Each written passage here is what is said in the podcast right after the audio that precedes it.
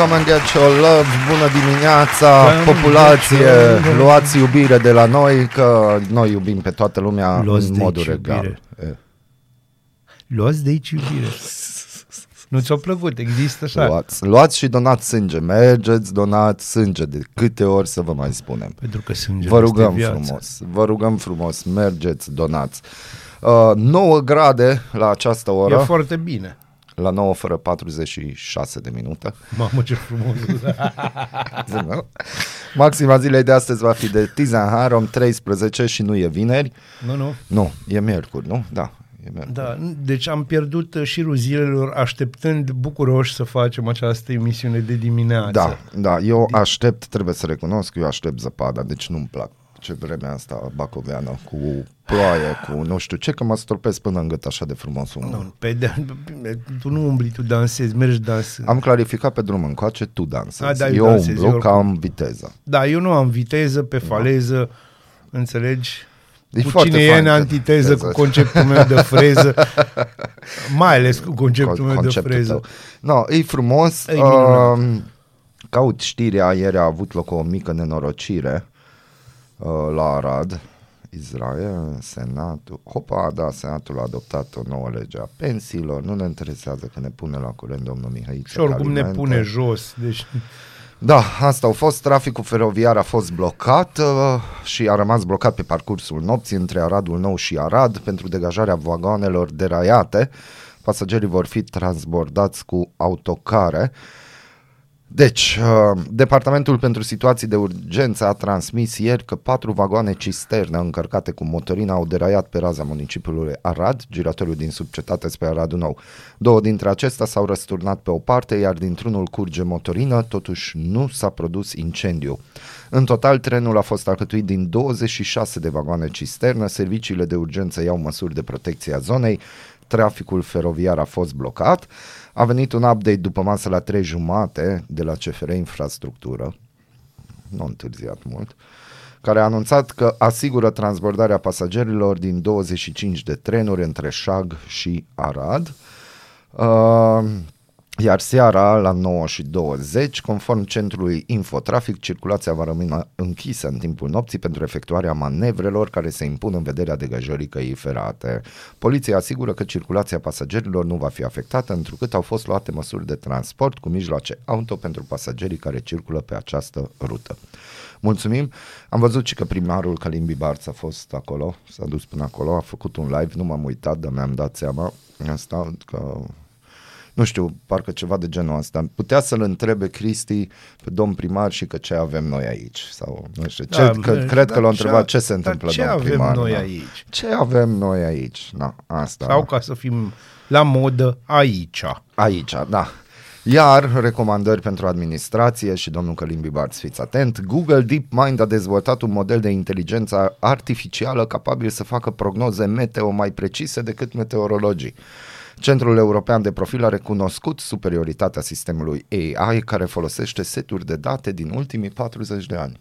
Asta, de exemplu, s-ar putea folosi și pentru alegeri. Uh, nu cred. Nu De cred. ce? Uh, Adică în primul rând, eu înțeleg că se schimbă foarte nu, mult nu se spionii, schimbă dar... absolut nimic. Deci nu se schimbă, nici nu-ți trebuie AI ca să-ți dai Nu? seama. Nu, jocul rămâne același. Da, Uh, jucătorii nu neapărat că se schimbă, ei uh, se mută de pe o tablă albă pe una gri, să zic, sau așa ceva, dar uh, sunt cam aceiași jucători. da, Da.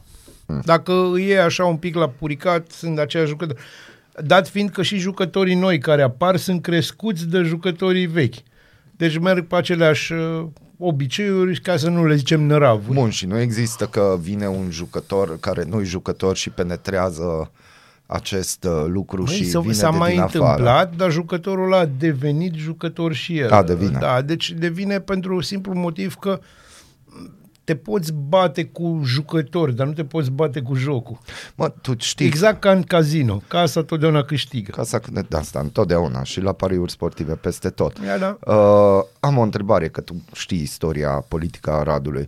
Care e acel politician care, asta pentru cultura mea Da, da, generală, da, da, că da. ascultătorii nu sunt curioși, care e acel politician care a abuzat cel mai mult de transumanță. Odată aici, odată transumanță? acolo, odată aici, odată acolo. Adică Mă, să traduc Există în Arad, există un personaj politic care, care- încă e activ. Uh, măi, este un pic așa, cum s-ar zice în unele grupuri, în adormire. Este, Aha. dar nu Dar este. nu este, știi, am așa. înțeles. Uh, și el se numește Florin Remețan. Și el odată, ba de dreapta, ba de stânga, ba sus, Nu, ba jos, ba Florin, așa. uh, Florin a început la socialiști, Mhm. a trecut la liberal-democrați, a trecut înapoi la socialiști, a trecut uh, la PSD, deci la social-democrați. După aia a trecut prin mai multe variante, Mhm.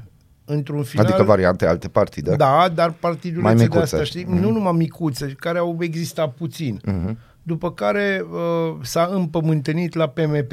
Mhm. Am înțeles. Care Dar eu cred că în fiecare alea- oraș are un personaj da, de nu acest numai, gen. Deci să ne, ne înțelegem, nu-i numai el. Uh, sunt uh, alții care s-au plimbat iarăși prin 3, 4, 5 partide, dar Mhm. bine, asta cu 3 partide e ușor. Bun, dar hai să facem un exercițiu de imaginație. Există și variantele dramatice, avem și dramatice. Asta cum se întâmplă? Azi mă trezesc cu piciorul drept îs de dreapta, mâine Nu. mă trezesc cu piciorul Nu, stâng în, îs în de general, stânga dacă sau tu, cum?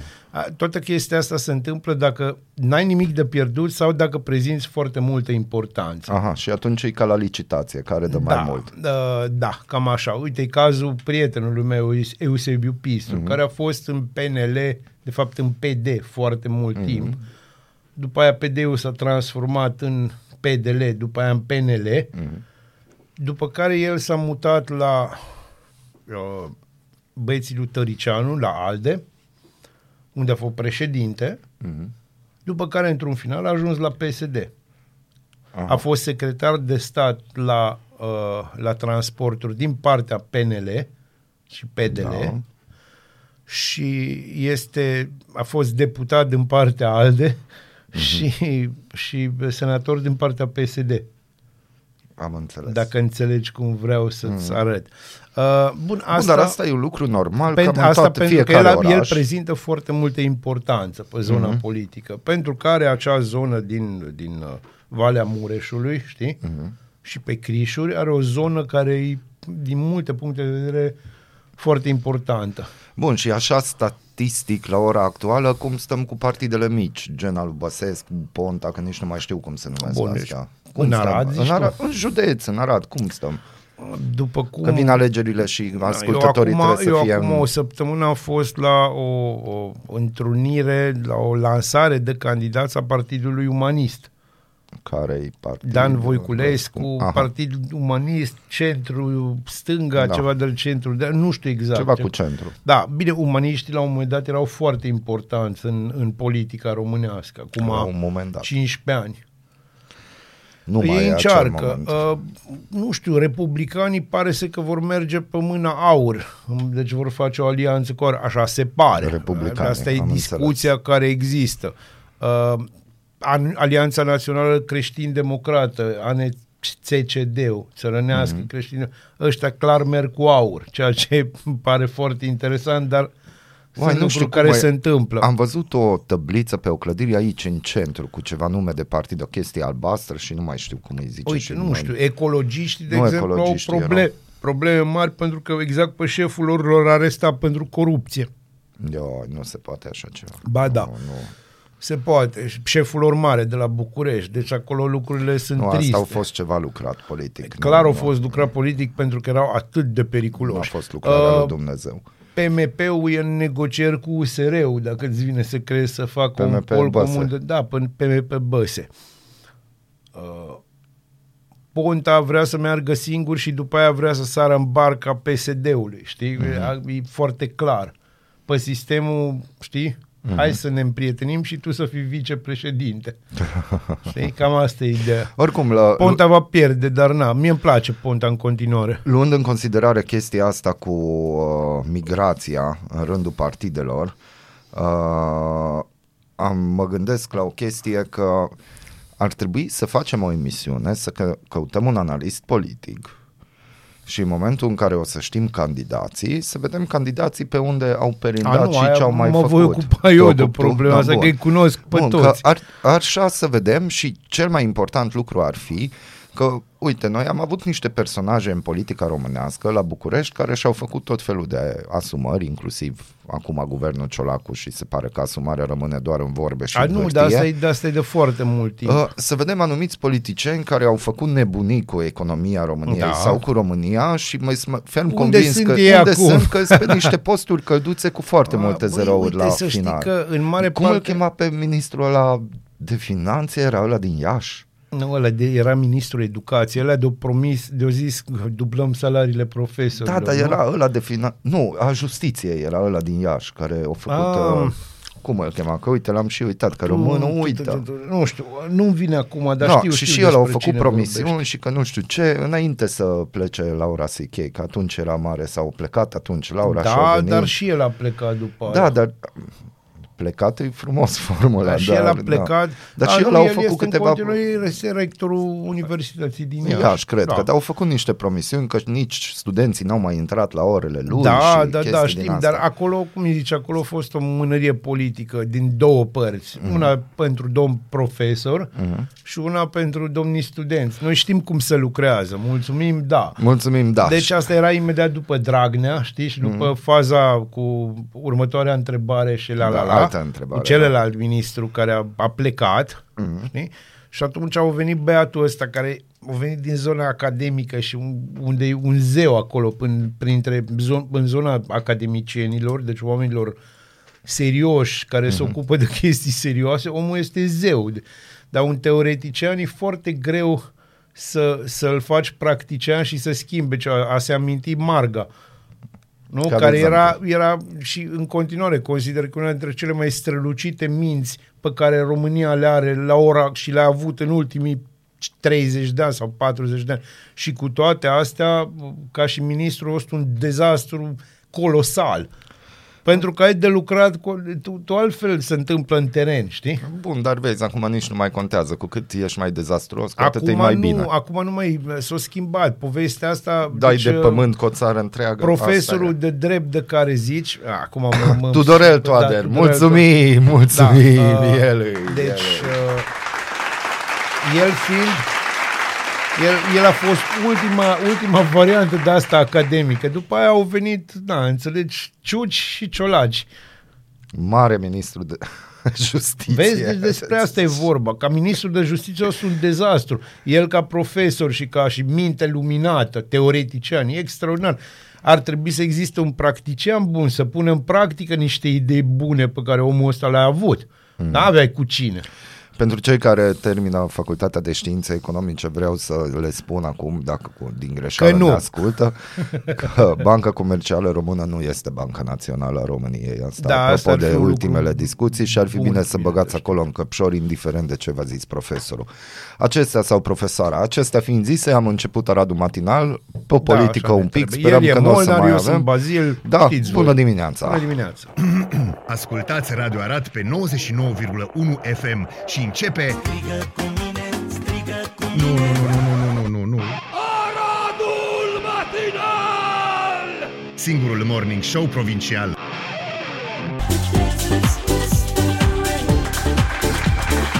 Everything but the girl. Totul în afară de foarte. Eu sunt pe traducere, cum sunt patriot azi. Ești, da? Da, da. Da? Așa simți tu că trebuie să fii? Bun. Nu, dar fac traduceri de astea cum trebuie. Am înțeles. Moment istoric la Barcelona. Cele patru turnuri ale Sagrada Familia au fost luminate. Yes, yes, yes, Pentru prima dată, da, yes. pentru prima dată, cele patru turnuri ale vestitei catedrale Sagrada Familia din Barcelona au fost luminate în prezența a sute de oameni prezenți la eveniment. Uh, lucrările la Sagrada Familia au început în 1882 și se așteaptă să se termine numai devreme de 2033. Tu îți dai seama că era 2022. Țin minte că așa, prima oară când am fost în Barcelona, a- ăsta era termenul, 2022 și ziceam, bă, ăsta sigur îl prind. Sigur. Așa că era pe calculat. Mm. Și avem o veste bună să vedeți că România e România. Este. România exportă masiv energie electrică. Asta se întâmpla duminică în prima jumătate a zilei în condițiile unei producții semnificative a turbinelor eoliene și a consumului mic din weekend. Vântul puternic face ca în ziua de duminică turbinele eoliene să fie de departe prima sursă de generare de energie electrică din România. Astfel, în condițiile în care sunt instalate capacități în eolian la nivel național de, 3, de circa 3000 de MW, producția turbinelor eoliene era duminică în prima parte a zilei la peste 2500 de MW, însemnând practic peste 30% din toată producția națională de energie electrică. Pe fondul unui consum redus de energie electrică specific unei zile de weekend, dar și absenței stocării, sistemul energetic românesc exportă masiv energie în rețelele vecine la o putere de 3000 de MW, după cum uh, se vede și într-un grafic prezentat. Potrivit datelor operatorului pieței, cel puțin pe mecanismul de cuplare a piețelor pentru ziua următoare, România exportă azi energia în rețeaua bulgară în toate intervalele orare, și în cea ungară până la ora 17, după care fluxul se inversează. Deci, eoliene, cineva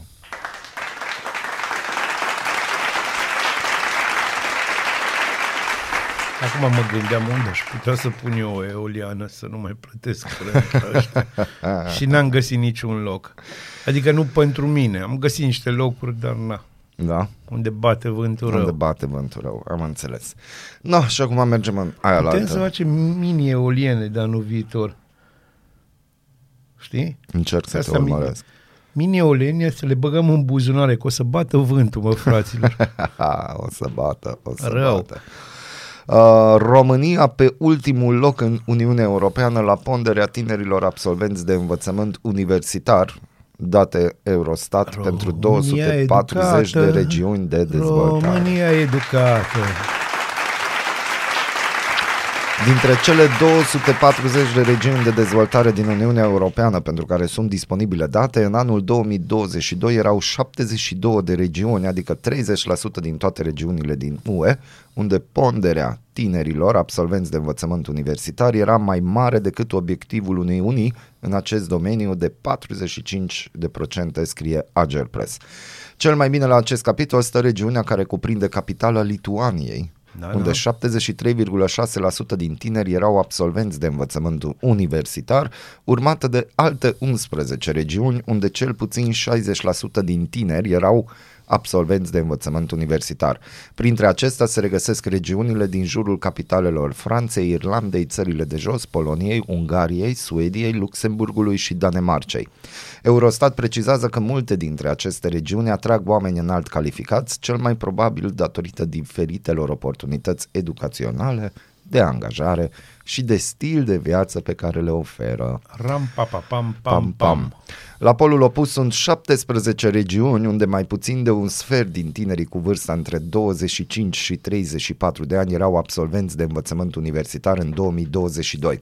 Printre acestea se regăsesc 7 din cele 8 regiuni din România, excepția fiind regiunea București-Ilfov, 3 regiuni din Ungaria, 2 regiuni din Bulgaria, o regiune din Cehia, 3 regiuni din sudul Italiei și regiunea Guyane-France, Franța ceva, nu știu, Potrivit Eurostat, în France nu e neapărat în Europa, dar na. Potrivit Eurostat, unele din aceste regiuni sunt caracterizate drept regiuni rurale izolate, ați auzit București, cu un nivel Nu, nu, redus de... București nu e acolo, București e între ele, ți e Nu, excepție. nu, nu, aici ai. Nu e acolo. Nu, Ci- acum, nu, excepția am vorbit deja. București Ilfov. Da, se regăsesc șapte din cele opt regiuni din România. Și București, Ilfov. Și București Ilfov. Da.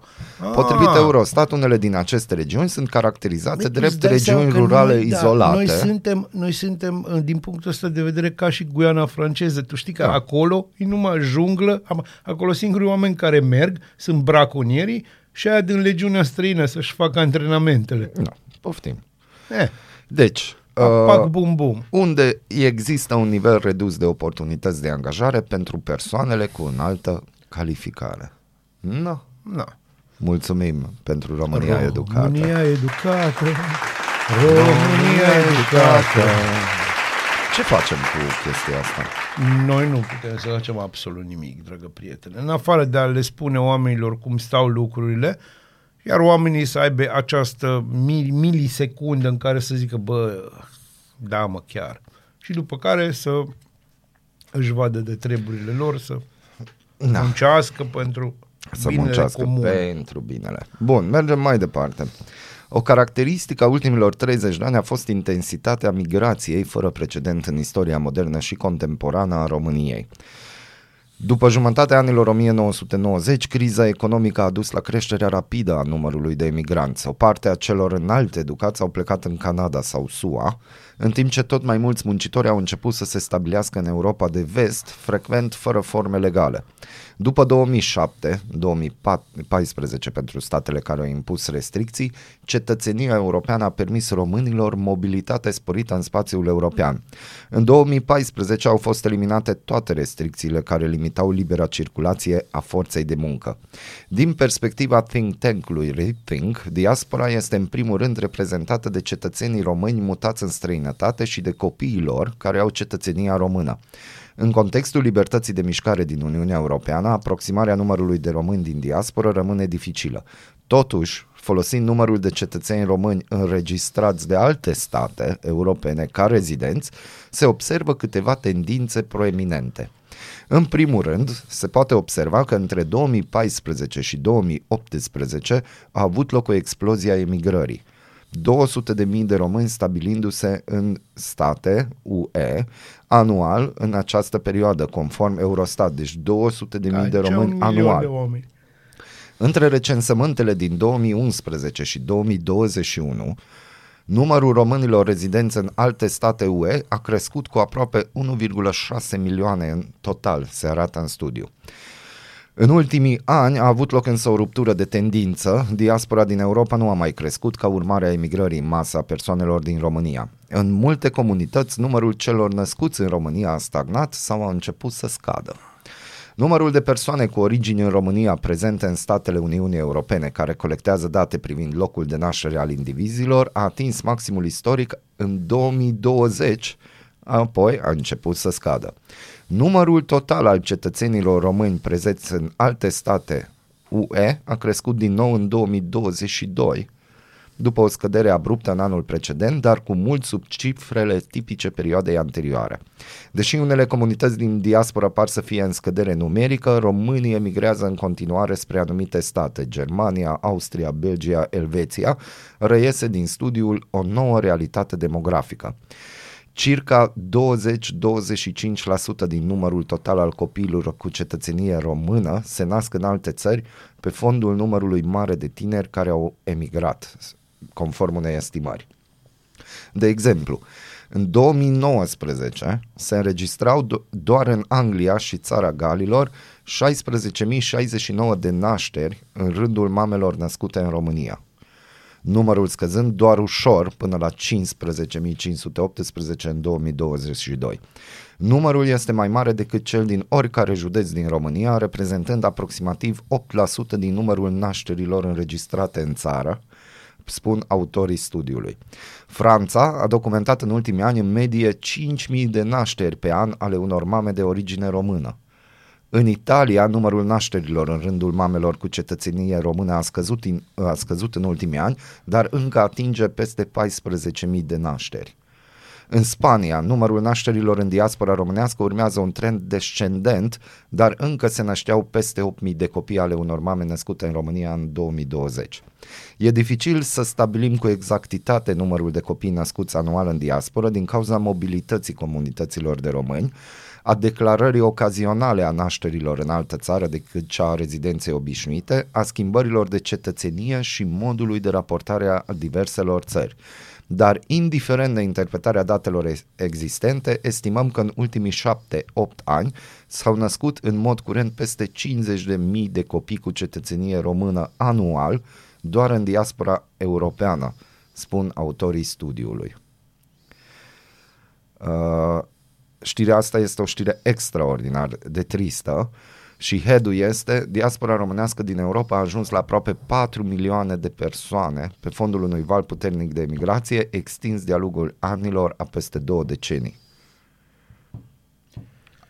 Da, acum să mergem pe varianta la care eu spun o chestie adâncă și și mai tristă sau să mergem pe varianta de închidere a acestei știri, să o lăsăm... Eu nu uh, știu, spune să- ceva adânc și trist, adică sau pune ce, spune ceva vesel, adică uh, știm Adică, adică, foarte bă- mult că oamenii muncii nu se odihnesc și muncesc în Europa, se odihnesc în România și acei Nu oameni... toți, să știți, se nu odihnesc toți, un sunt anume tip de excepții, oameni dar, dar care- acum vorbim de clasa muncitoare.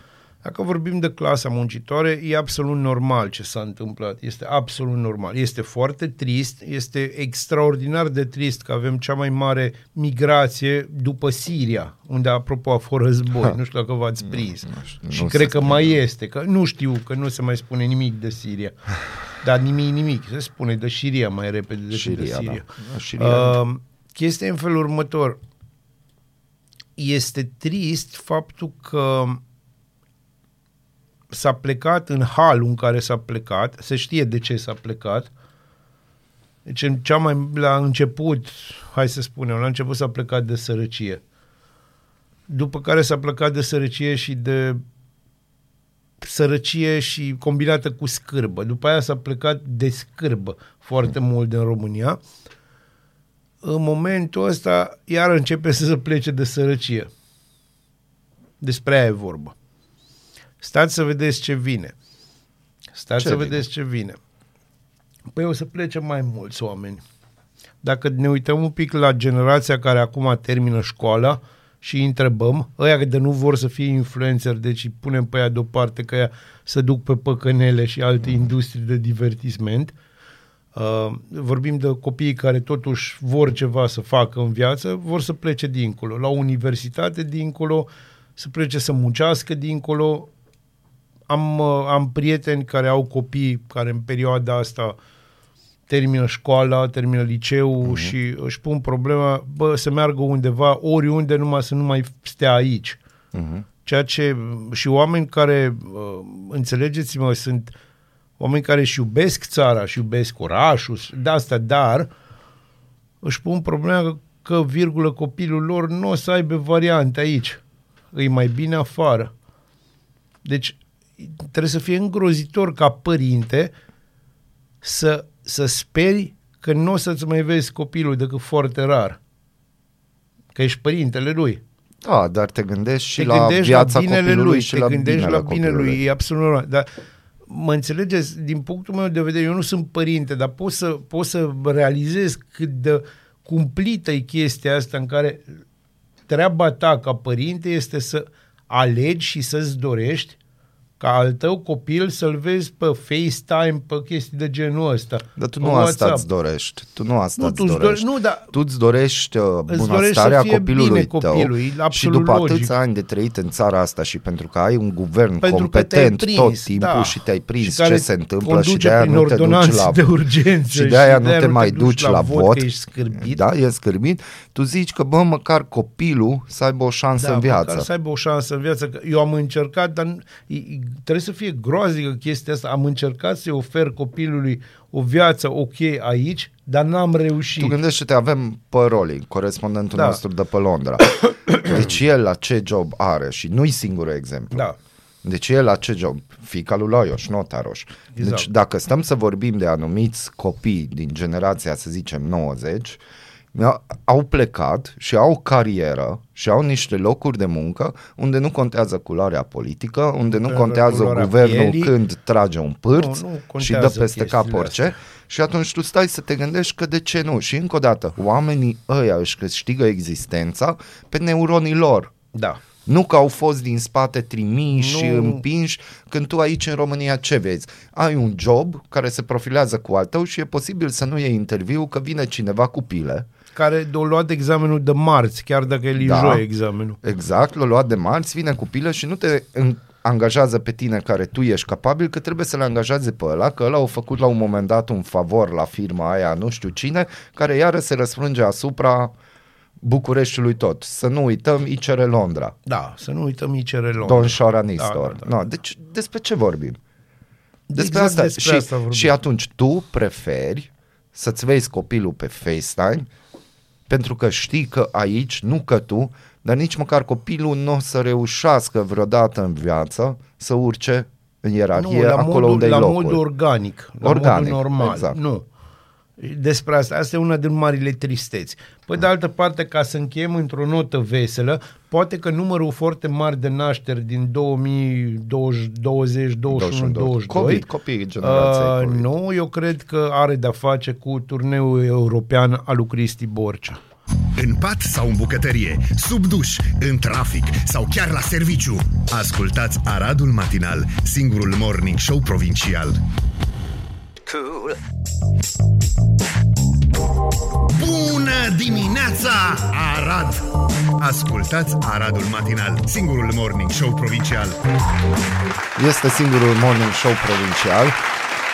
Vin cu o recomandare către Bazil și către voi, dragi ascultători. Oh, Doamne!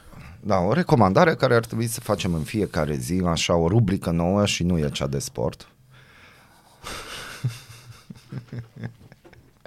Dar cred că această rubrică o să-i placă lui Bazil.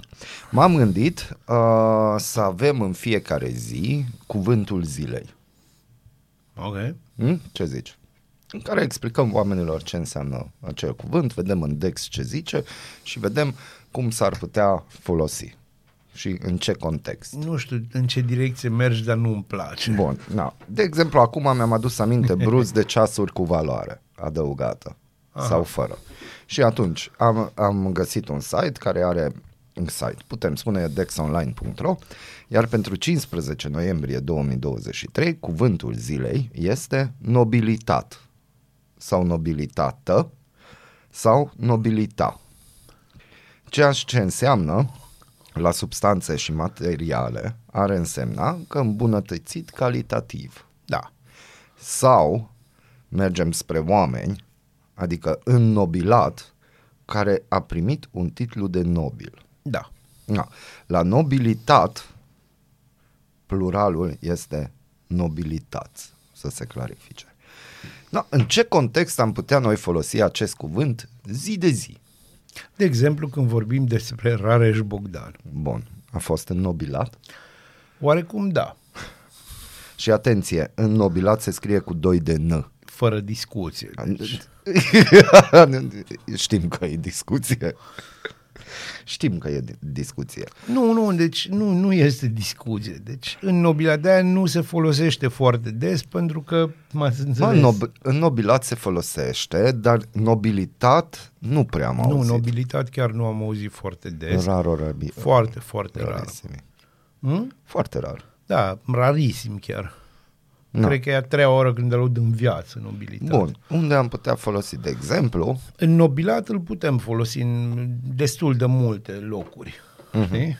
Gen... Uh, dar, din păcate, de ce nu întâlnim nobilitat așa de mult? Uh, pentru că nobilat apare și în cazul în care ar trebui să fie folosit nobilitate. De exemplu, acea mâncare a fost înnobilată cu foițe de aur.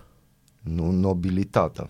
Așa ar trebui, dar se folosește mult mai, adică aproape întotdeauna se folosește înnobilat. Asta ca să fim în trend cu moda de la Cluj, da. Și nu numai. Mamă. Burgerul ăla de nu știu câte mii de euro. Păi care da, a fost bine, de fapt burgerul o ăla, campanie da, de marketing. burgerul acela nu este o 8.000 de euro invenție sau de, cât. Cluj, Da. este o invenție de, dacă Rămânem vă pe vine România. să, vă puteți gândi unde a apărut prima oară, că unde dai cu haurul și cu banul, adică în Dubai. da. Da. Că de acolo începe și după aia s-a dus, e, e foarte interesant cum s-a dus către cartierele evreiești din New York, Mhm. uh-huh. știi, de la arabi. e foarte interesante chestiile astea. Acolo a prins, acolo a prins foarte tare. No, bun. Deci atunci, înnobilat sau nobilitat cu fire de aur? Eu cred că în momentul ăsta, dacă îi spui nobilitate, să uită oamenii ciudat la tine, pentru că nu, termenul nu este folosit. Este, din punctul meu de vedere, intrat în, o, într-o anume desuetudine sau într-un cont de umbră. Mm. Eu i-aș spune nobilat că așa îl înțelege cineva, știi? Nobilitate o să-ți spună că ai greșit. Cineva care nu Cineva o cunoaște, să la zică modul că- serios. Dacă eu am o discuție acum cu prieteni de-a mei de aia spălat și citit și o să folosesc nobilitate, să vă vor uita așa și vor căuta în Dex să vadă dacă n-am greșit. nu, la modul foarte serios. Deci există un grup de cuvinte care nu se folosesc. Se folosesc sinonime sau forme a lor care nu să nu sunt neapărat uh, formele corecte, dar asta este. Asta de este. exemplu, la noi se, uh, cuvântul corect este pernă. Nu? Pernă pe care dorm cu capul. Da, și se folosește perina. Da, se folosește. Și, și tu te-ai uitat acum la mine. Dacă băi, repede da, m-am ai uit, înțeles? pernă, perină, că- Noi zicem da. perină, deci nu îi zicem pernă, perne, îi zicem perină, perini. Ce Dăm drăguț. perinile. Da, și dacă tot vorbim de înnobilat, cine nu o să fie înnobilat? Un video a devenit viral în decursul zilei de ieri și ni se prezintă o cascadorie cu care un tânăr din Arad se mândrește probabil nevoie mare. Acesta aruncă de pe pasarela de peste Mureș un cărucior de cumpărături. A, da, da, e Pentru clar, că omul, da. În Arad. Asta e noua nobilimea arădeană. Videoul a fost urcat pe un cont de TikTok cu un nume la fel de civilizat peste precum fapta P1 Zderman, un joc de cuvinte strălucit între organul genital Da, feminin da, și da. supereroul Spider-Man, de unde ne putem din nou da seama de gradul de educație al celor care găsesc astfel de practici ca fiind demne de admirat. România educată. Iată. Căruciorul cel mai probabil furat de la un supermarket din apropiere este azvârlit de pe pasarelă și se face țândări în momentul în care se izbește de asfalt. Așteptăm să vedem dacă organele de ordine se autosesizează în urma acestui video care se distribuie ca pita caldă pe rețelele de socializare.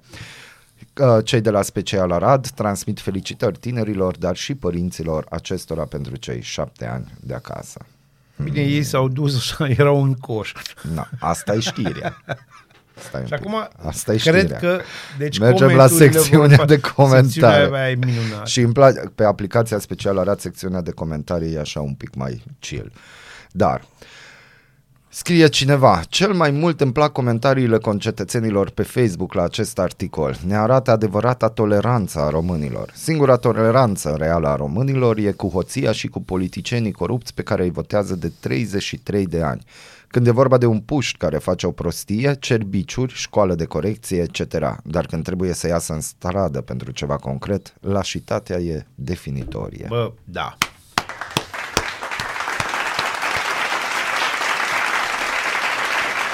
Uh, cineva trece și merge mai departe. Drogurile pentru tineri la liber duce aici. Da, da. bine. Asta e clasicul domn. Eu, eu cunosc oameni de ăștia. Uh, luni veți citi un editorial despre oameni de ăștia. Se numește Securiștii de lângă noi. Na. Simptomatologia acestei suferințe psihice este Aoleu. posedat de sindromul prostului încântat de sine. Da și nu. Adică trebuie să te gândești exact ce zicea Valdi al alteri. La ce? Cerere și ofertă. Bun. Deci chestiile astea n-ar apărea și n-ar avea viralitatea asta da. dacă n-ar exista cerere pentru așa ceva. Oamenii eu v-am mai Zi. spus ceva cu rețelele astea sociale. Acum nu mai știe numai măta că ești prost. Acum trebuie să știe toată lumea. Toată lumea. Că nu se poate altfel. Pe de altă parte, da, e un act teribilist. Uh, poți să mergi pe zona aia că nu există educație, că părinții buni, corect, poți să dai și cu droguri dacă vrei, deși nu-i cazul în cazul ăsta. Uh, primul comentariu ne pune serios pe gânduri. Deci, da, și trebuie să ne punem. Da, ar trebui să ne pună, pentru că, într-adevăr, noi tolerăm pe toți hoții nenorociți care ne fură și, ne, și pe toți mincinoșii care ne aburez de 33 de ani, acolo nu avem o problemă. Nu avem, pe bune, deci de o singura noastră problemă e cum ne întâlnim așa. Deci gândiți-vă că și noi doi cam facem ce faceți voi fără microfoane și fără chestii neter. Ne întâlnim și ne plângem. Da, de exemplu, ieri, uh, după ce am mai fost prin centru, pe la mează zi, la o cafenea de aici din centru, unul s-a întins pe jos, a rămas acolo, a dormit, somn ușor Păi, da. și da, gata. era obosit. Era obosit, în ideea în care terasa era aproape plină de oameni, de persoane care erau la o cafeluță, la o ceva. Vezi, aia înseamnă să atingi starea de zen. Adică nu Da. mai îți pasă, nu mai auzi. Na, și pentru că Bazil la un moment dat, înainte să intrăm în direct, a zis că a, e o știre pentru mine, Nu, că nu, așa nu, ai știrea am un zâmbit. banc. Ah, A, nu, nu, că nu, mă uitam eu la tine și ai băgat zâmbetul ăla. Da? Da. Uh, Hai să te aud. îți spune ceva numele de Jacob Chansley? Nu în momentul ăsta. Bun. Dar dacă îți arăt o poză, uh, îți mai aduce aminte de persoana care a invadat Capitoliul cu o hardă de huligani. Șamanul Ah, Quanon. Șamanul, da, da, da, da. Jacob Chansley, membru al mișcării extremiste Quanon și propovăduitor al teoriilor conspiraționiste, ține-te bine, și-a anunțat intenția de a candida pentru Congresul American, Da. Care citează o, po- o postare de pe platforma X a antreprenorului și analistului politic Colin Rogg. Jacob Chansley este cel care a invadat Capitolul Statelor Unite ale Americii, alături de alți huligani la începutul anului 2021, purtând o pereche de coarne de bivol pe cap. Înarmat cu o suliță și fără cămașă, acest autoproclamat șaman și adept al teoriilor conspiraționiste din mișcarea Quanon a participat la asaltul asupra Congresului în 6 ianuarie 2021, alături de mai mulți susținători ai lui Donald Trump pentru a piedica pe ales să valideze victoria democratului Joe Biden în alegerile prezidențiale. El a intrat în sala Senatului, s-a așezat pe scaunul rezervat vicepreședintelui Mike Pence și a lăsat un bilet pe care scria Este doar o chestiune de timp, dreptatea se apropie. Bărbatul în vârstă de 30 de ani, originar din Phoenix, Arizona, a fost arestat la câteva zile după evenimente și a pledat vinovat în septembrie 2021 pentru obstrucționarea unei proceduri oficiale. El a avut de ispășit o pedeapsă cu închisoare până în martie 2023, scrie Spot Media, iar noi citim de pe special Arad. Informația că șamanul Quanon ar vrea să candideze la congres a apărut pe platforma X într-o postare a analistului politic și antreprenor american Colin Rugg, care citează surse oficiale. Da, așa se face politică. Eu nu mă mir. De ce? Deci eu nu mă mir pentru simplu fapt că și nu vom Nu. merge la american, vom veni la oițele noastre.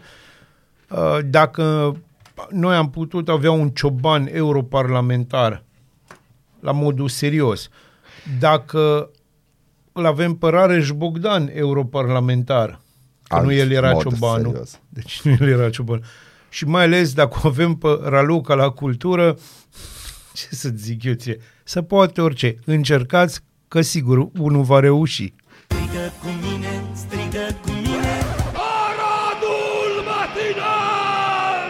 Singurul morning show provincial. Ești curios să afli ce-ți aduce ziua? Noi nu suntem curioși. Nici nu citim horoscopul, dar îți aducem informații și bună dispoziție. Aradul Matinal. Singurul morning show provincial.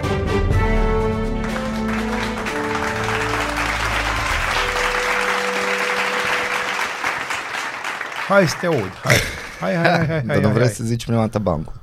A, nu o să-l zic după aia, dacă mai Crezi? pot. Da, e posibil să nu mai pot. E, asta este. Mă risc. Fac asta în fiecare dimineață. Directoarea Colegiului Național Ile Caragiale, Ion Luca Caragiale pentru unii din București, Andreea Bodea, spune într-un interviu acordat TVR2 în emisiunea Educația la Putere că, cităm, Unii elevi nu mai înțeleg pentru ce trebuie să învețe, pentru că multe exemple considerate de succes nu au prea multă carte, prea multe cunoștințe, prea multe competențe. Am încheiat citatul. Directoarea colegiului spune că școala poate oferi modele prin profesori, însă puterea le este slăbită pentru că în majoritatea cazurilor părinții vin la școală să-și apere copiii aducând scutiri medicale sau implicându-se prea mult în ceea ce ține de partea educațională ce revine profesorului. Andreea Bode a dat și două exemple de situații de care spune că reprezintă obișnuința, nu excepția. Cităm, 9 din 10 părinți, așa sunt, nu ne lasă să ne facem treaba, spune directoarea colegiului Ile Caragiale din București. Directoarea colegiului din București semnalează că în școala pe care o conduce a fost un caz în care un elev avea la el droguri, iar reacția părintelui ar fi fost de amenințare cu presa dacă se iau măsuri. Andreea Bodea, directoarea, spune că le este tot mai greu profesorilor să ofere modele bune elevilor, cât timp există exemple de tineri care devin de succes fără să știe prea multă carte. În plus, o mare problemă, asta am citit că revine că se intervin, adică părinții își intervin în actul educațional în privința notelor, fie și apără copilul chiar și atunci când îi se dovedește că elevul are probleme la școală, chiar și când e vorba de consum de droguri. Unii nu mai înțeleg pentru ce trebuie să înveți, e citat, pentru că văd și ei, așa cum vedem și noi, nenumărate exemple de oameni tineri sau mai puțin tineri, care din punctul lor de vedere sunt oameni de succes. Ceea ce se consideră a fi de succes în anul grație 2023 și nu numai la noi, ci în întreaga lume. Oameni care au ajuns la acest succes fi, și financiar și pe alte planuri, planuri, fără prea multă carte, fără prea multe cunoștințe, fără prea multe competențe. Și atunci, acele lucruri care ni se spuneau nouă, de exemplu, meseria brățară de aur, este un discurs care e clar că se lovește de un zid, pentru că nu mai este meseria brățară de aur decât în cazuri foarte, foarte rare și cu totul excepționale. Noi în școală oferim sau încercăm să oferim niște modele de comportament, niște modele de a fi, dar ele intră de multe ori în conflict cu celelalte modele sau contramodele care vin din celelalte medii care îi aducă. Cred că părinții trebuie să, far, să fie parte din echipa care co-creează educația copiilor, dar nu părintele trebuie să vină să spună exact ce trebuie făcut, cum se dau notele, ce note să se dea. În mod repetat el chiulește și eu te chem la școală și tu vii și îmi spui, dar dumneavoastră altceva n-aveți de făcut, doamna directoare, decât să-mi urmăriți copilul? Un exemplu. Eu te sun să-ți spun că el la materii de bac are bacul peste o lună, zace vis-a-vis de două săptămâni și tu asta am răspuns. Nici nu ne lasă să ne facem treaba. Aoleu, păi ați văzut nota la purtare. Păi vă dau în judecată că pierde bursa. Așa și eu ce să fac? Deci eu n-am o problemă. Lasă-mi copilul aici și spunem așa, dacă mie nu-mi scoți oameni, fă regulamentul tău, că eu ți l-am adus de atât, vreau să mi-l scoți, atât. După aia, dacă nu mi l-ai scos atâta, discutăm, dar nici nu mă lași, vii peste mine. Și ce mi-a răspuns după aia? Părintele a venit cu scutire de la medic. În termen legal trebuie să-i motivați absențele. Și da, trebuie. Păi și atunci eu ce să fac cu părintele ăsta? Și 9 din 10 așa sunt. Dacă te chem și îți spun, domnule, l-au turnat colegii, are droguri în ghiozdan, are cannabis, pe românește spus, tu mă ameninți cu presa? Păi ia-ți-l și dul. Nu mai am de mult timp sentimentul că alergăm părinți și profesori spre același final de cursă. Deci în momentul în care tu, ca părinte, vii și urli, vii și zbieri, jignești profesorii neavând niciun motiv, deci neavând niciun motiv, nu saluți, te comporți uneori într-un mod inacceptabil, cum să emit eu vreo pretenție ca acel elev să se comporte cu mine altfel?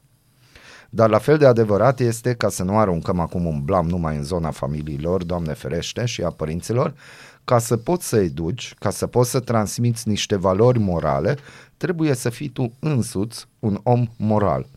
Cum să trăiască în această lume un copil care este, să spunem, educat după valorile pe care tânjim? Toți vorbim, toți scriem, toți, dar sămânța acestor valori nu mai se dește nimeni acolo, nici părinții și școala, atât cât se poate, spune directoarea colegiului. Andreea Bode a mai dat un exemplu despre cum s-au schimbat valorile în actuala societate față de anii trecuți, când unii elevi știau ce vor să devină și munceau la școală pentru a-și atinge scopul. Și aici vine partea aia care ție o să-ți placă.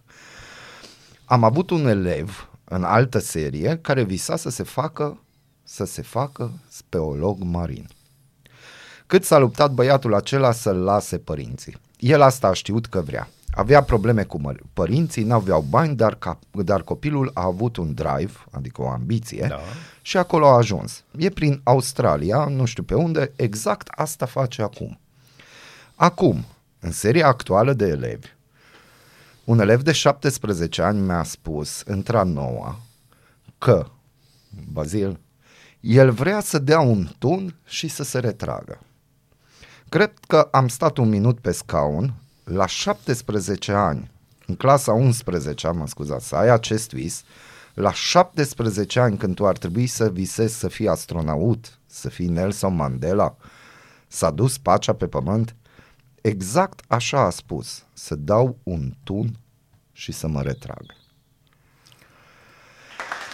Am citit de pe edupedu.ro material semnat de Alexa Stănescu. Bă.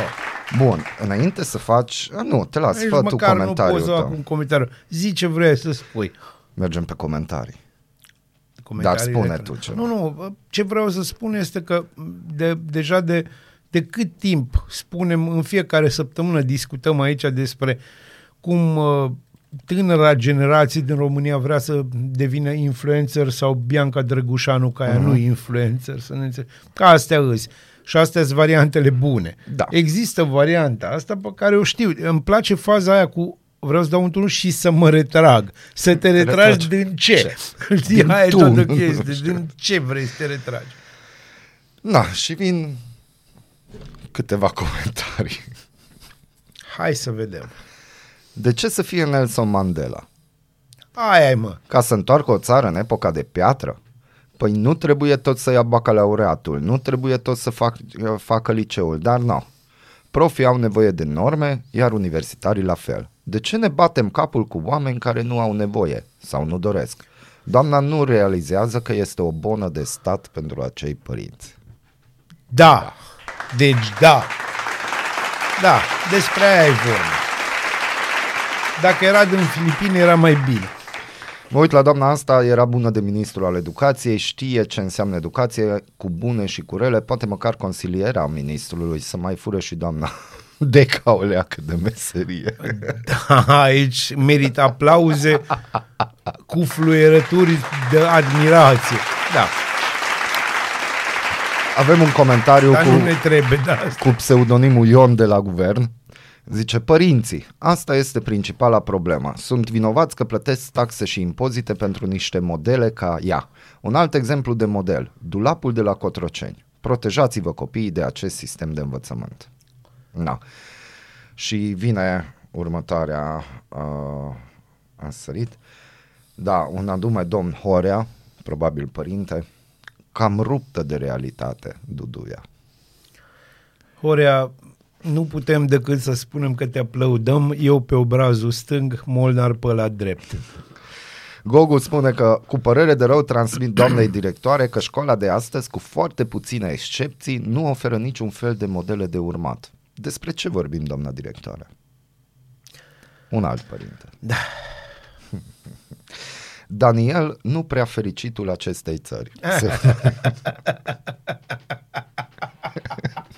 Așa, știi, acasă.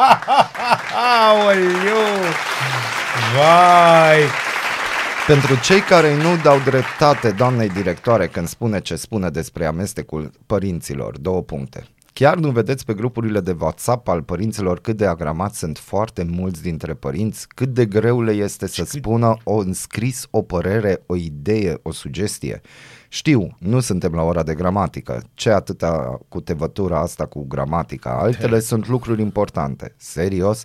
Păi dacă acel părinte are dificultăți de exprimare, cum își permite să ridice glasul în fața dascălului și să-i ceară socoteală de cum își ține ora, de cum își notează elevii? Păi cum credeți că un astfel de părinte semi-analfabet, dar vocal, poate fi un partener de dialog constructiv, benefic cu școala? Mulțumim! Băi, eu fac calendarul zilei. Nu mai am nici bani, nu mai, mai, Nu mai- mai rezolvat. Uite, Gata. Agora scrie că aceasta este realitatea nu de acum, ci de acum 20-25 de ani. Efectele unor legi ale educației cârpite și proaste. Fiecare guvernare nu a făcut nimic notabil pentru educație. Efectele acestui dezastru se văd deja în atitudini pe stradă, în magazine, parcuri, transport public. Consecințele peste 5-10 ani când vor intra să muncească undeva. Cum își vor educa la rândul lor copiii, nu vreau să mă gândesc. Excepțiile cu cei 6 ani de acasă, tot mai puține. Așa este. Așa e? Așa este, este foarte adevărat. Și știi care e problema cu agramații ăștia? Că era vorba de un tip, un, o tipologie de părinte agramat. El e foarte agresiv, în primul rând. Uh-huh. Și oamenii ăștia toți sunt foarte agresivi și merg, merg pe aceeași idee pe care le-a inoculat-o Iliescu. Iliescu le-a spus, aveți toți drepturi.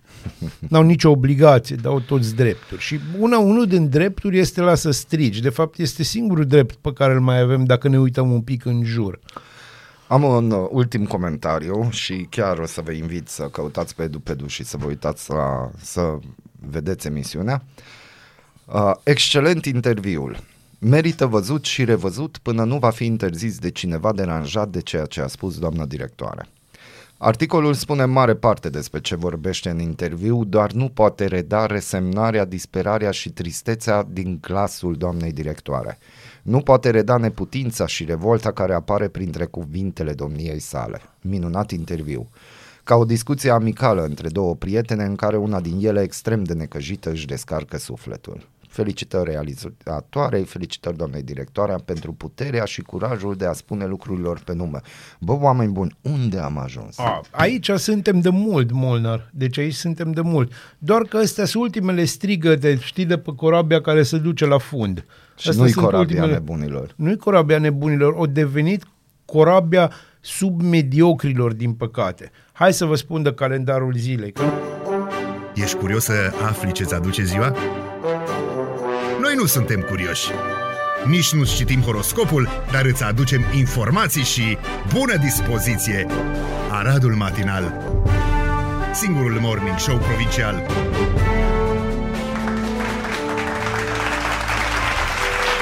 Morți, răniți, bufoni. Mulți bufoni. Dar, uite, legat de ce vorbeam mai devreme, în 1813, încă o dată că poate nu s-a auzit în spate, 1813, Gheorghe Asachi a deschis la Academia Domnească din Iași un curs în limba română, un curs de inginerie și unul de hoternicie. Cursul a funcționat până în 1818. În 1956 are loc premiera primului film al lui Elvis Presley, Love Me Tender, la cinematograful Paramount din New York. În 1969, în Washington, peste 250.000 de oameni au protestat față de războiul din Vietnam. Iar în 1987, la Brașov, au avut loc manifestații spontane ale muncitorilor de la uzinele Roman împotriva regimului ceaușist. Manifestații la care s-a alăturat o mare parte din populația orașului. Au urmat o represiune îngrozitoare și uh, doi securiști care au ucis oameni în bătaie în perioada aia au fost trimiși în judecată și anul ăsta au fost judecați și găsiți nevinovați. Bravo, mă! În uh, 1630 moare astro- astronologul, astronomul și matematicianul german Johannes Kepler. În 1916 se stinge Henrik Sienkiewicz, scriitor polonez, laureat al Premiului Nobel pentru Literatură și în 1976 moare Jean Gabin, actor francez. Dar în 1868 se naște Emil Racoviță, biolog, membru al Academiei Române, fondatorul biospeologiei, explorator al Antarcticii. În 1891 se naște feldmareșalul german Erwin Rommel și în 1939 se naște actorul român Ștefan Sileanu. Dragilor, azi este ziua Braziliei și uh, nu pot decât să le spun uh, bom dia celor din Brazilia, să le spun, uh, stai că ei spun parabens, feliz parabens și uh, azi aveți o piesă braziliană de la Marcelo Gidoș, uh, de Safado și eu zic că e una dintre piesele cele mai de vară pe care eu le-am auzit, așa să ne dăm un pic cu căldură și să ne imaginăm cât de frumos sunt, cât de frumoase sunt plajele din Rio acum. Enjoy! Bună dimineața, Arad!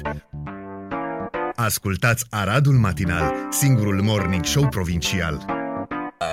Strigă cu mine, strigă cu mine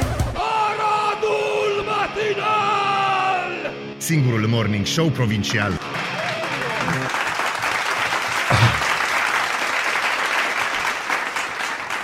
Acel moment în care Da. vine revista presei. Dacă e ca și ieri, Molnar, Mulțumim RFI.ro pentru revista presei. Nu toate știrile le aleg eu. câteodată te aleg ele pe tine. Da. Hotnews.ro Senatul a votat marți proiectul legii pensiilor propus de guvern într-o dezbatere maraton. După ce PNL s-a înțeles cu PSD la ședința de la Villa Lac, dezbaterile parlamentare s-au desfășurat pe repede înainte, în ciuda protestelor opoziției USR și UDMR, care au atras atenția că legea nu are un impact bugetar. De precizat este că de la dezbatere au lipsit ministrul muncii, Simona Bucura-Oprescu, și ministrul finanțelor, Marcel Boloș. Proiectul de lege privind sistemul public de pensii a fost adoptat cu 85 de voturi pentru, 6 împotrivă și 19 abțineri, scrie hotnews.ro. Proiectul urmează să intre în dezbaterea Camerei Deputaților săptămâna viitoare. Legea trebuie adoptată de Parlament până pe 20 noiembrie, reprezentanții guvernului urmând să meargă la Bruxelles să renegocieze PNRR și deficitul bugetar. Aoleu. USR a anunțat că s-a abținut la votul în plen. Senatorul PNL Marcel Vela a precizat că liberalii au votat pentru acest proiect de lege pentru că partidul susține creșterea sustenabilă a pensiilor. Mă, totul e ok până la sustenabilă. Acolo avem o problemă. Că dacă ar fi sustenabilă, n-am merge să renegociem. Uh-huh. E, A, da. Europa Liberă se întreabă și o să avem și răspunsurile. Ce face Claus Iohannis în Africa? Africa educată. Presupun eu.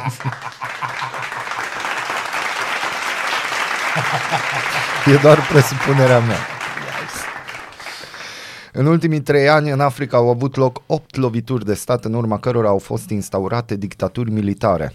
Influența Occidentului nu e doar în scădere, ci pare să fi devenit catalizator de ură în multe țări africane. Ce face, așadar, Claus Iohannis în Africa?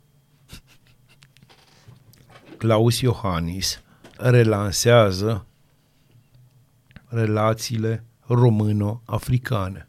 S-a săturat de geamul de acasă. Da, e altceva, Și știi, altceva când, când vezi vezi tu safari, girafa, Europa, când na, vezi vezi? de-astea. Africa e o miză majoră pentru Rusia, implicată direct în confruntări interne prin intermediul mercenarilor Wagner, dar și pentru China, care are deja o bază militară pe continentul african, în Djibouti, estul continentului. În același timp, cancelariile occidentale și-au văzut influența scăzând an după an. Uniunea Europeană încearcă acum să recupereze din relațiile pierdute cu țările africane, iar turneul lui Klaus Iohannis ar putea fi parte a agendei europene, după cum sugerează informarea trimisă de președinte pe tema vizitei, parte a efortului comun de la nivel european. Da, faza e că normal că îl trimiți pe unul ca Iohannis, că noi n-am avut colonii. Doar nu trimiți un belgian, că s-a văzut ce, ce au făcut acolo sau nu Da. știu, un englez.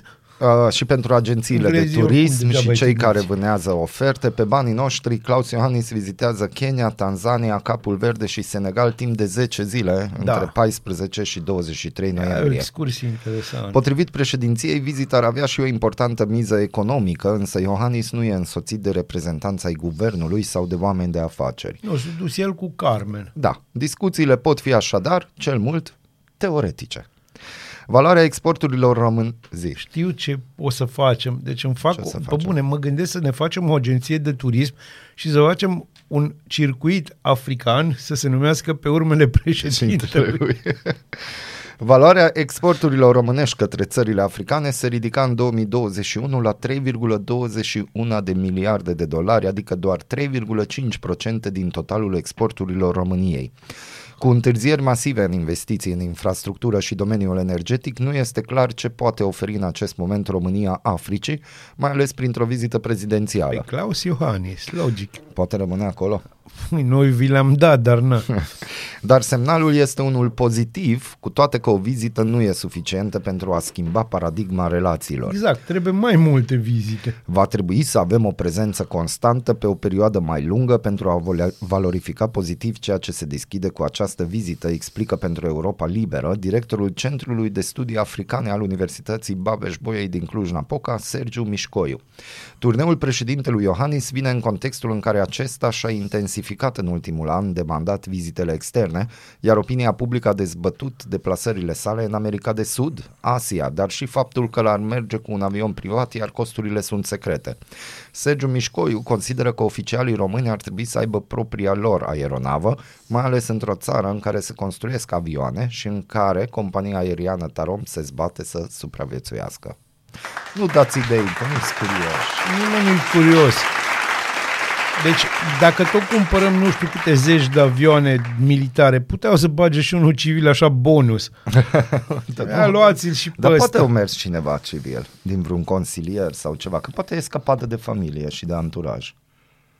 Mă, imposibil. Acum uh, nu dăm idei, ba da, dăm idei. Nu, că dacă stai să te uiți uitați-vă din, la parla, din uh, logurile. uh, Palatul Prezidențial, cine mai e în Africa? Că poate au plecat cu din asta low cost undeva și se întâlnesc și de încolo încolo se lipește de președinte. Și așa, să duc ei. Fotograful cu siguranță e acolo. Fotograful era în avionul ăla închiriat, îți spun. Da? eu. Da, Ah, da. bun. Ok. Cu cine din presă a cheltuit primăria sectorului 3 peste 3 milioane de lei în 3 luni pentru propagandă, scrie G4 Media. E, vezi că se mai poate și așa. Firga a, firma Algoritm Construcții S3 SRL deținută de primăria sectorului 3 a plătit mai multor canale media și agenții de publicitate facturi în valoare de peste 640.000 de euro doar în perioada august-octombrie 2023, după cum rezultă din documentele consultate de G4 Media. Am și eu o întrebare. Ce s-ar fi putut face în sectorul 3 de 640.000 de euro? Publicitate. Asta s-a și făcut. Stai. Bă, nu s-a făcut. Că dacă se făcea de banii aia, știau ăia de unde mere Iohannis, de sectorul 3. A, dumneavoastră stați lângă sectorul 3 și de asta. Banii provin dintr-un acord cadru atribuit în luna iulie de aceeași primărie și aparent are drept scop popularizarea în presa unor investiții derulate de instituție în acest sector, în special hala la minor, la minorul urban. În total, suma pusă la dispoziție pentru aceste servicii de publicitate este de 30 de milioane de lei. Surse din mediul politic au declarat pentru G4 Media că adevărata țintă a contractelor este creșterea vizibilității publice a edilului din sectorul 3, Robert Negoiță, care ar fi luat în calcul și măsurat în sondaje de PSD pentru funcția de primar general al Eu capitalei. îl sun azi pe Robert. Deci Negoiță pe bune, nu este se singura poate așa variantă a PSD și Daniel Băluț ar fi luat în calcul potrivit surselor g4media.ro. Primăria sectorului 4 cheltuiește la rândul ei bugete generoase cu propaganda în presă. Uite aproape jumătate de milion de euro. Uite că este să facă. Libertatea. Ioi, ioi. Iară, Molnar, iară. Azi e o zi din aia. Ciolacu și Zelenski Ciolacu și Zelenski au vorbit ceva. Da. Bun, deci, hai te rog, încă o dată. Ciolacu și Zelenski au vorbit ceva, Ucraina se pregătește de altceva. Cum arată manualele de limba și literatura moldovenească ce vor fi tipărite pentru copiii români din Odessa? Atâta vă spun, Victor Orban. Bun. Deci, la întâlnire, la întâlnirile dintre Iohannis și Zelenski și la vizita premierului român Marcel Ciolacu la Kiev a fost anunțată renunțarea Ucrainei la sintagma de limbă moldovenească. Libertatea publică astăzi cum arată cărțile care se pregătesc pentru viitorul an școlar la editura didactică SVIT, finanțată de guvernul ucrainean. Este vorba de manualele de limba moldovenească Ta-da! și de literatura moldovenească și in- universală, ambele pentru elevii români de clasa a 5-a. Bravo băieți! Bine, mă! În timp ce la București a fost sărbătorită schimbarea abordării Ucrainei față de divizarea limbii române, la Kiev se lucrează la manualele de limba și literatura moldovenească care vor ajunge la elevi în toamna anului 2024. Libertatea a obținut copiile după copertele celor două manuale datate 2023 și o parte din corespondența dintre autorii manualelor și editură. Copertele au ajuns din greșeală la președintele unei asociații de români, Anatol Popescu, președintele Asociației Basarabia a românilor din regi- regiunea Odessa, este cel care a primit cele două coperte pe e-mail. A fost o greșeală a editurii care dialoga cu un alt Anatol, soțul autorei celor două manuale și președinte al Asociației Național Culturale a Moldovenilor, Luceafărul din Ucraina. Bravo! Deci nu... Zi, Bazile, că ai, ai pe suflet, ai, nu mai fi omul îngândurat. Nu, nu se poate. Deci, uh, No. din nou, din nou, ne o luăm de la Ucrania, deci pe bune. Dar parcă îi... Deci, Eu aștept, sunt curios ce vrei să spui acum la microfon. păi eu vreau să spun așa, deci, nu, acum merge bancul ăla. Deci acum merge și cu ăsta închei, că am încheiat, nu? Nu mai avem. Nu, nu, zim că nu mai avem. Te rog, zim că nu mai avem.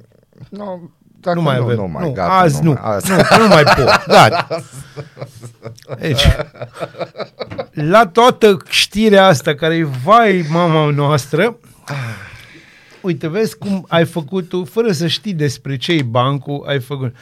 Un român mergea prin deșert. La un moment dat ia o palmă peste ceafă.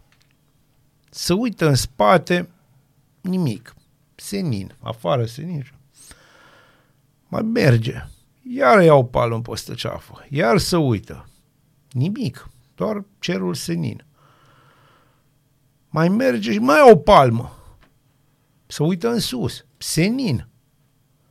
Și uite așa, românul a luat trei palme din senin. Bună dimineața, Arad! Ascultați Aradul Matinal, singurul morning show provincial.